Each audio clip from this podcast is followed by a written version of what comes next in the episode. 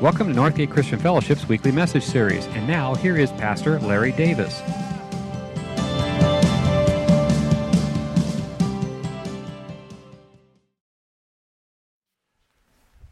If you're happy and you know it, clap your hands. people are awesome. I totally didn't think anyone would do that the first service either, you did.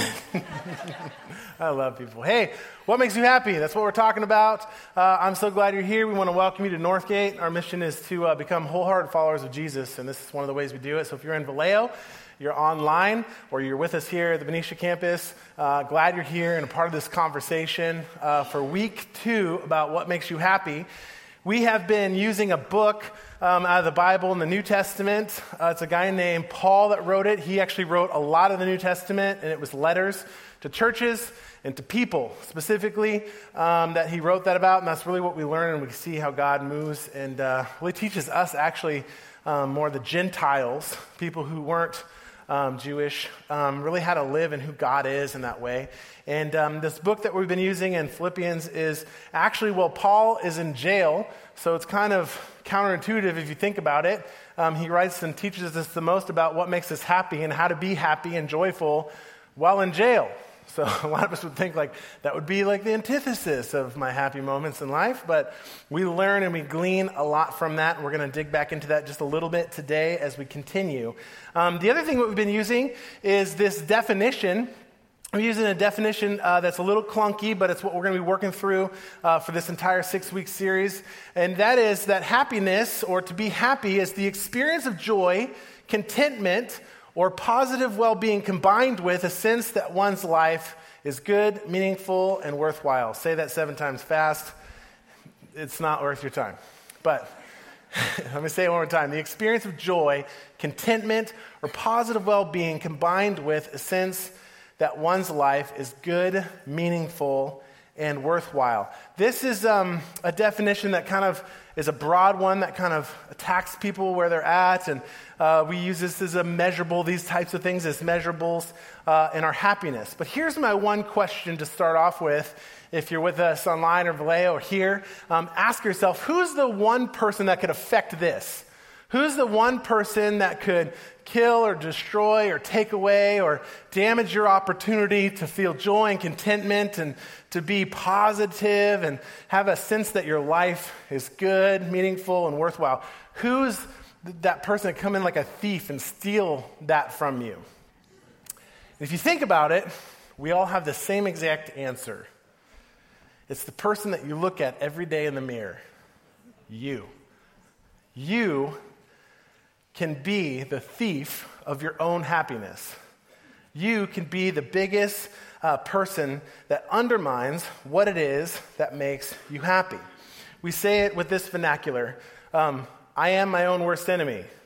Sound familiar? So true for so many people. I am my own worst enemy. And the bad news today, I'm just going to get right to it in this happy talk, is that it's true. You're your own worst enemy. You've done more to undermine, um, to take away from uh, your own happiness uh, in your lifetime um, than really anyone else has or has the power to be because in reality, you've been there for every moment. You are the common denominator uh, in your life when it comes to your own happiness. And that's something that, to a degree, you have control of. And here's how I know because you bought it you leased it, you ate it, you drank it, you smoked it, you dated it, you slept with it, and some of you married it. some of you are laughing too hard. you did this to yourself. You're the common denominator in every event in your life, and as much as we want to blame other people for taking away from our happiness, we're the ones who've been there for every uh, moment that has uh, been difficult for us when it comes to uh, having joy and contentment. And we have been um, walking through uh, a chart, so we're going to keep using this chart. There's been a lot of studies. It's like the big conversation, I feel like, lately is like finding happiness. You know, years ago it was like, what's my purpose? And now it's, how do I find happiness and what makes me happy and what can make me feel happy? And so this is a pie of 100% happiness Um, it's broken up into a couple things. Circumstances, which is actually the most common one for us, actually only equates for about 10% of what makes us happy. Which this is usually where we live. Isn't it crazy to think that we live in the 10% most of the time? Circumstances is only 10% of what truly makes us happy. That's what they found. Um, about 40% or 50% of it is just who you are. Um, that's like the way you are. Uh, you guys have met that person where they're like, You're a freak. You are always happy. Like, I don't understand. You're like a weirdo. And then you have the opposite and where you're like, You're a grump. You're like a mean person all the time. Are you ever happy? Like, and that's just your set point. That counts for about 50% of it. So beyond there, it's circumstances, and this 40% is intentionality. What are you doing to take part in your happiness? Or, or what is your uh, decision making um, when it comes to uh, your intentionality about being content, joyful, happy, etc., etc. And so we're going to focus today a little bit on 10%, but mostly on this intentionality about how to find deep, meaningful happiness. And the first thing, if you want to find deep, meaningful happiness, is don't rely on circumstances. Get away from the 10. Stay away from the 10%. Don't rely on your circumstances. Circumstances change every day. I could have relied on my circumstances today that I had to get up by myself this morning at 5:30 in the morning and get three kids ready and bring them to church with me because my wife was out of town. I could choose to be angry and upset and tired. But I am happy. because we have an excellent children's ministry and uh,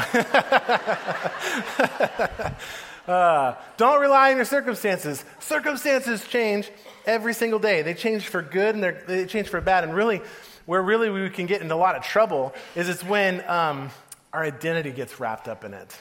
Our identity can get wrapped up in our circumstances. Paul, this is in this book where he's in jail. He said, I want you to know, brothers and sisters, that what has happened to me has actually served to advance the gospel. He's saying, hey, the circumstance, the situation is I'm in jail. But I'm not going to rely on me being in jail right now as whether or not it's going to make me happy or to do anything or um, to, to feel like I have purpose and contentment. He continues on and he says, Through your prayers and God's provision of the Spirit of Jesus Christ, what has happened to me will turn out for my deliverance. These are just circumstances. I know that there's going to be a different circumstance and a different time. And in the midst of this circumstance, I'm not going to allow it to affect my purpose, who I am, and what God is to me in my life. We can get our identity wrapped up in the good and the bad. We can get our identity wrapped up in how successful we are. We can get our identity wrapped up on whether or not we're able to have children, our singleness, our school. We can get our identity wrapped up in our circumstances, and it can be detrimental to our own joy and contentment in our life. And God really wants us to be happy. He wants it for us. He wants us to take off the weight of circumstances. And again, like I showed you, we've learned that it's only about 10%. Who wants to live in the 10 when you can enjoy the rest of it, right? So don't rely on your circumstance. In reality, the weight is really just too much for any of us to carry, especially when it gets crazy out there, when the waves start coming and it's nonsense. Um, but at the same time, it's just good to know somebody else is in the boat with you. So it's dangerous if we let our happy, what happens to us determine our happiness. The second thing, to have meaningful happiness when it comes to you and what you're responsible for, is avoid comparisons. I'm going to spend some time in this one. I could spend a couple weeks in this one. We have this disease. I have it too. I thought you'd grow out of it, but uh, I've never seen anyone grow out of that disease. This disease of comparisons. It is, as this one, this guy, I don't know who he was, Theodore Roosevelt said, Comparison is the thief of joy. How true is that? Comparison is the thief of joy. Um, uh, if you don't have kids, you've seen kids, you know kids, and they're like, hey, you guys want some like ice cream or dessert? You get to pick between the popsicle and ice cream. And then it's like a comparison. Which one's better? Or which one gets more? Is a great picture situation. Dude got a popsicle, and he is not happy about it. He did not know that was, ice cream was going to be gigantic.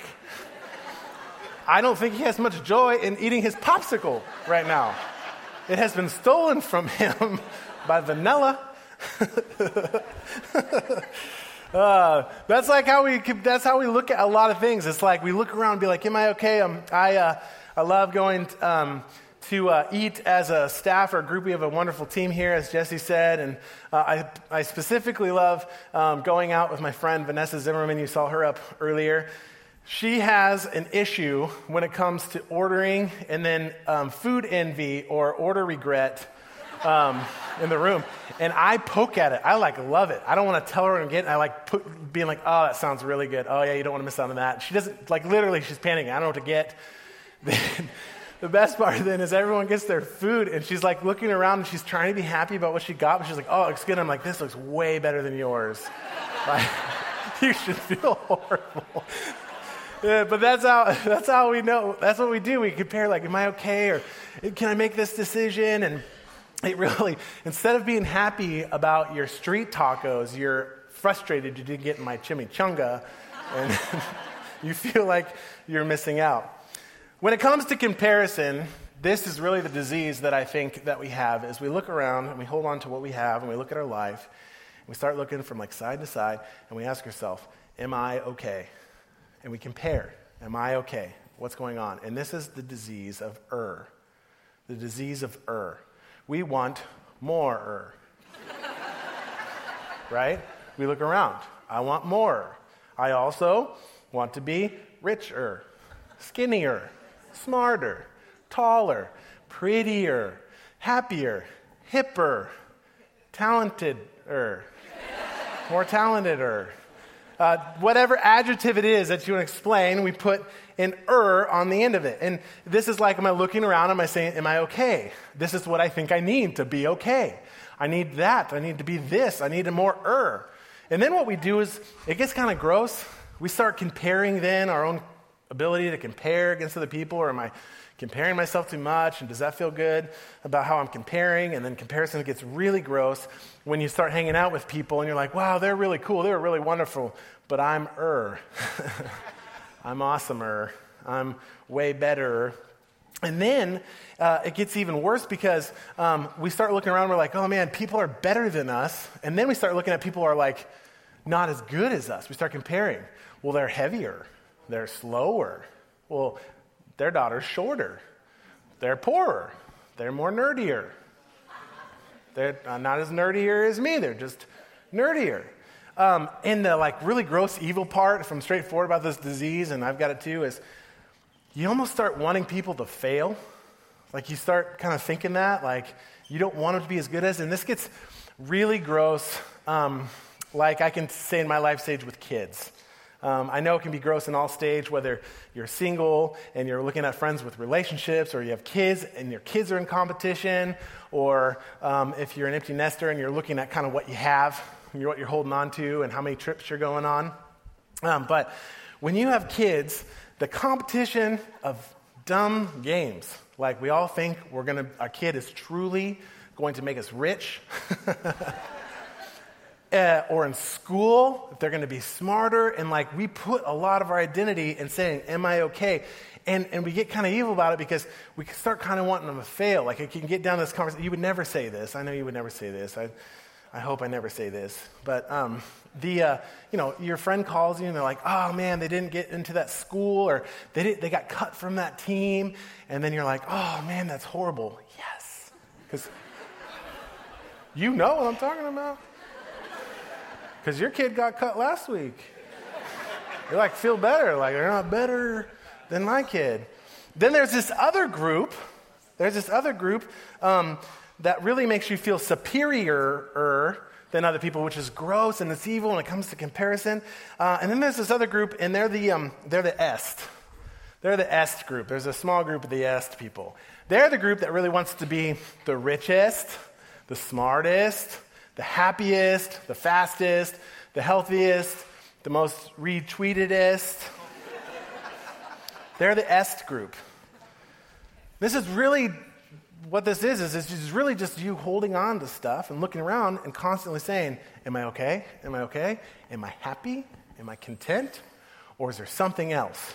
I'm comparing myself to other people. I had neighbors growing up to that were in constant competition with each other. They constantly were in competition for stuff, right? I had uh, a neighbor, he got a pool table. And three weeks later, two doors down, the neighbor, they got a pool table, and it was way nicer. They're like, come check out our pool table. I was like, all right, I'll come check out your pool table. Then uh, it was like sometime later, dude got a truck. Four weeks later, other guy got a cooler truck. Like they were in constant competition. Where they had pools in their backyard. One guy got rid of his diving board and got a slide. Other guy, like six weeks later, says, Come over, man. I got rid of my diving board and I got like a rock slide. it was, I was loving it personally, but um, what do you, you should really get something better. oh man, they were never happy though. They were constantly in this toil of chasing things. And the danger is that when we start uh, living in that place, um, and a lot of us have, and maybe we've lived there for too long, of the urs, um, you, you begin to dislike yourself. Because then you start telling yourself, I, I just know I'll never m- measure up. I know I'm never going to be good enough. You know you'll never be blank as them. And therefore, most of us just won't be happy because we're trapped in comparison. There's this really famous smart guy. In fact, he was the wisest man on earth. Um, and if there's a book I was going to tell you to read about wisdom in the Bible, it'd be in the Old Testament. It's called Ecclesiastes. There's a guy named Solomon. Wisest guy. Um, great book to read on wisdom. Like some stuff that you're just like, that makes sense. How did he know that back then? And it's like living in my life right now. But this guy, he's, he's having a conversation. People, kings, everyone comes sit at his feet to listen to his wisdom. And it was just simple, simple wisdom. And he talked about this uh, in the fourth chapter in verse 8. It's just one verse. I'm going to give you a quick little story about this whole comparison thing. Um, he, he mentioned that there was a man alone all alone. He had neither son nor brother. And so we don't know if this is a, a parable, a made up story, um, just for the analogy, or, or what this is, or if he knows this person. But what he's doing is he's setting up the context that this man alone didn't have brother or son, uh, which means uh, that he didn't have anyone to give his stuff to. So, like when he passed away, he had no passing down the line, no one to give his inheritance to and keep it going. And it said uh, there was no end to his toil. Yet his eyes were not content with his wealth. He was like many of us, he was constantly just looking around, being like, Am I okay? Am I okay? No, I need to do that. No, I need to be better this. This needs to be bigger. That circumstance needs to be better than theirs. Uh, constantly toiling over uh, comparison, and specifically, he's mentioning, yet his eyes weren't content with his wealth. So I'm grinding harder than that, comparing like they have more, they have more, I need to get more, but he didn't have anyone to leave these things to. So the man said to himself, For whom am I toiling? He asked, And why am I depriving myself of enjoyment? Have you ever thought about that? Just like when you're just, it usually happens when you're just like dog tired and you're just grinding away. And you ask yourself, Why am I doing this? I'm like missing out on the present. I'm missing out on the things right in front of me. I'm missing out on just enjoying what I have and who I am and who God made me to be. Even what little maybe there be left of it or abundance there is in this particular season in your life. So Solomon said, This too is meaningless. It's a miserable business, comparison is. It's miserable. So just don't do it. If I was going to give you one uh, phrase to sum this idea up for you to take with you. It is there's no win in comparison. There's no win in comparison. Like I said, we could talk about this for weeks because we all have this gross disease and we got to figure out how to deal with it. But there's no win in comparison. You write that down on a card and put it somewhere. Put it at your desk, or some of us need to put it in our car when we're driving around in our beater. You're looking at it and being like, oh, I want to have. There's no win in comparison. That didn't make me feel any better. Right? It just doesn't right? There's no win in comparison. Uh, and the third and final thing as I uh, wrap this conversation up today is to be fully engaged in life. Whew. Be fully engaged in life. That's where happiness comes from. Have you, um, Have you ever like found yourself in that moment where you're just like you're part of something that's a little challenging, you feel like you're making a difference, you're like working away at it, or you're just fully engaged in it and you feel like time just flew by and you're like, whoa, how did it get to be that time? Whoa, I missed lunch. Whoa, like how did it get so late? You guys should have been in bed a cool minute ago, right? It's because you're fully engaged in that. Fully engaged in life brings you happiness. Fully engaged helps you avoid circumstance and comparison. Fully engaged, I liken it to a, a runner in a race. Since we're talking about runners, let me talk about myself, because obviously I'm a runner. yeah, drink it in. believe it or not, three years ago, I ran a half marathon.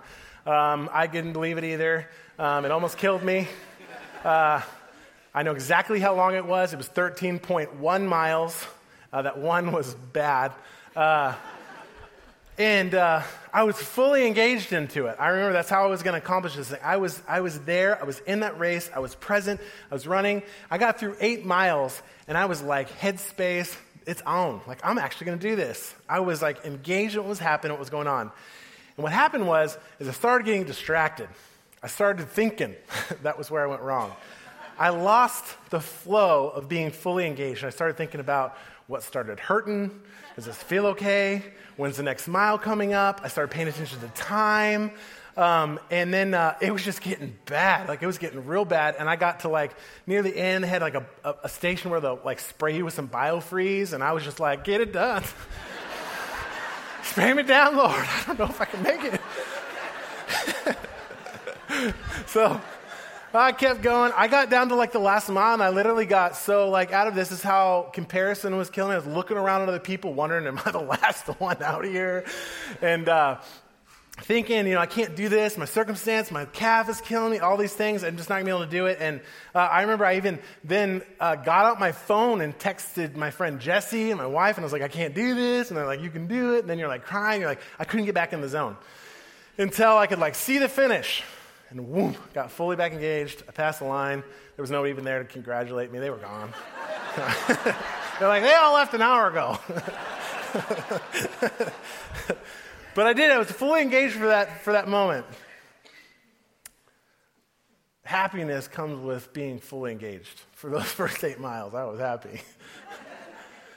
um, I have, uh, for some of you, um, it's crazy the time that you are gifted and given um, when you're just present. Um, when, like, things like you put away your phone. This isn't for everybody, but I did this almost a year ago. I got on Facebook. Uh, I couldn't control it myself as far as being present, so this isn't you, but my allowable input wasn't giving me my desired output when it came to be fully engaged. And for me, this is for me, as much as some of you are much better controlling this, I was tired of people or my kids um, wanting to get my attention and it looking like this. What? Uh, and or just it was distracted by nonsense because I wasn't fully engaged. I found the gift of time I never knew I had. Um, by just getting rid of one thing and deciding I'm going to be fully engaged in this, the happiness that has surrounded me in moments of just being and sitting, being fully engaged in what you do, whether it's playing a board game with someone, whether it's being the, the right job that you're at, brings tremendous happiness. With friends, being completely present. On a walk, experience and abiding in God brings happiness when you can stop and be fully engaged and actually notice the sunset. I moved to Cordelia a couple years ago out of Benicia.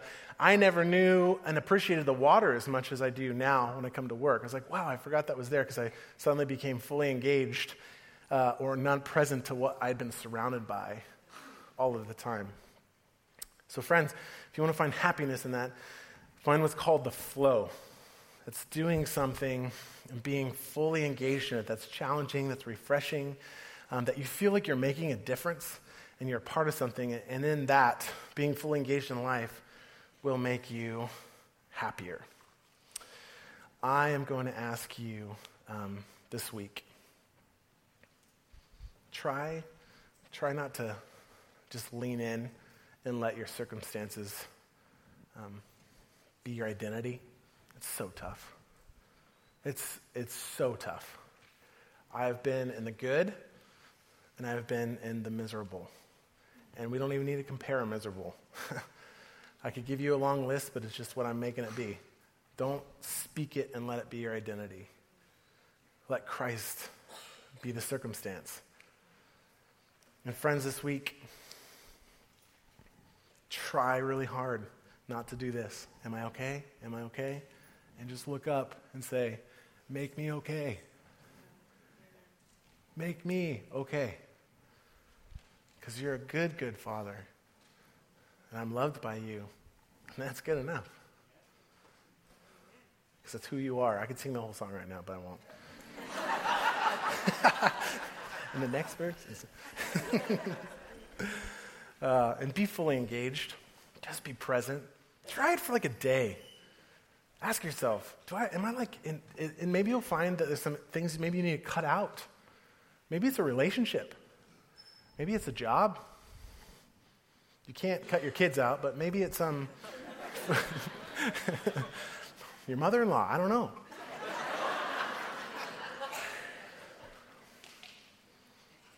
You're so loved. Uh, I'm going to ask that uh, if you're with us in our video or online or just here in the room, would you bow your heads? I want to pray for you as we finish today. Maybe you're here today and you struggle with one of those things. Maybe, you, you know, God's kind of stirring on you and being like, hey, I want you to be more present. Maybe if you did that and got in the flow a little bit, you might like hear me.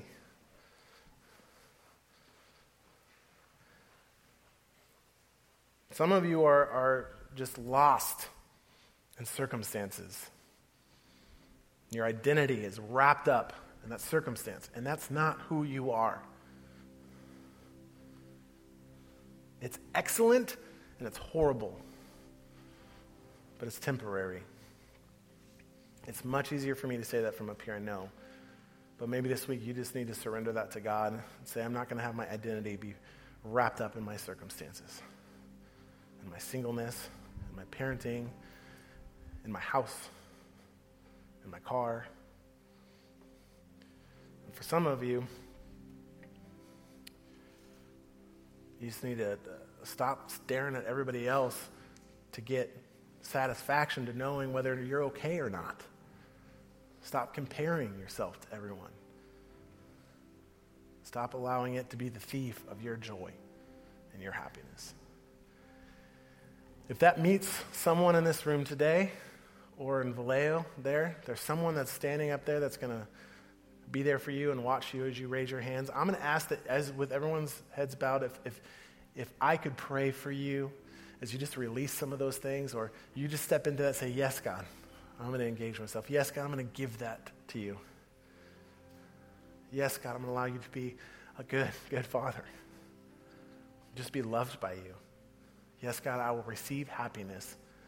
With everyone's heads bowed here and online in Vallejo, would you look up and raise your hand at me if that's you? If I could just pray for you, if you need to give one of those things or be one of those things? Yeah, lots of us. I'm sure in the other room as well. Yeah. God, would your love just overflow into these places? Would you just fill our hearts with boldness and courage for some of us that need to just let go of things. Even if it's just for a few hours, just to feel what it feels like to take that weight off that's so heavy to carry. God, would you give us the boldness and courage to be fully present, to abide in you, to be with other people as you made us to be? Relationally and lovingly. And God, to know that we're enough,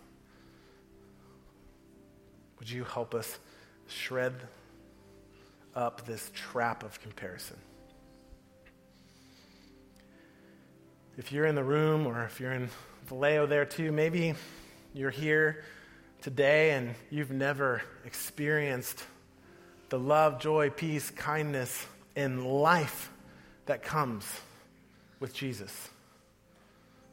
That he is the one that wants to take these things. He is the good, good Father. He did send his Son to die for you, for me, today, now, and here. Some of you, this is old hat. You're like, this is the same dead end I run into all the time. Doggone. Well, today, why don't you give it over to Him? Let Him make those dead things alive, because that's why He came here. That's more important than your happiness. And through that, you will be happy, trust me. Happier, joy, hope. So if you're here today, maybe for the first time, you just need to say yes to Jesus and say, I can't do this thing. I need to let you go and drive the car. Not mine, God, but yours. It's my, your life now. I can't, I obviously can't do it. And you can't. I can't either.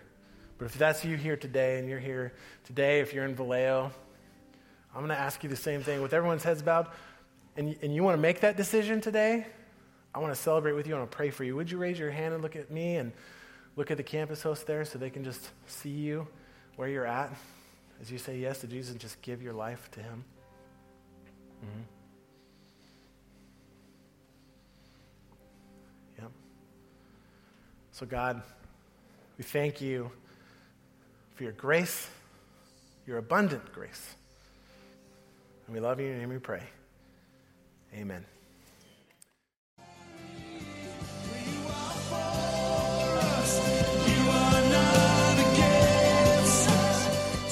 Thank you for listening to this week's message. We trust that you'll join us again soon for another uplifting message from Northgate Christian Fellowship, located in Benicia, California.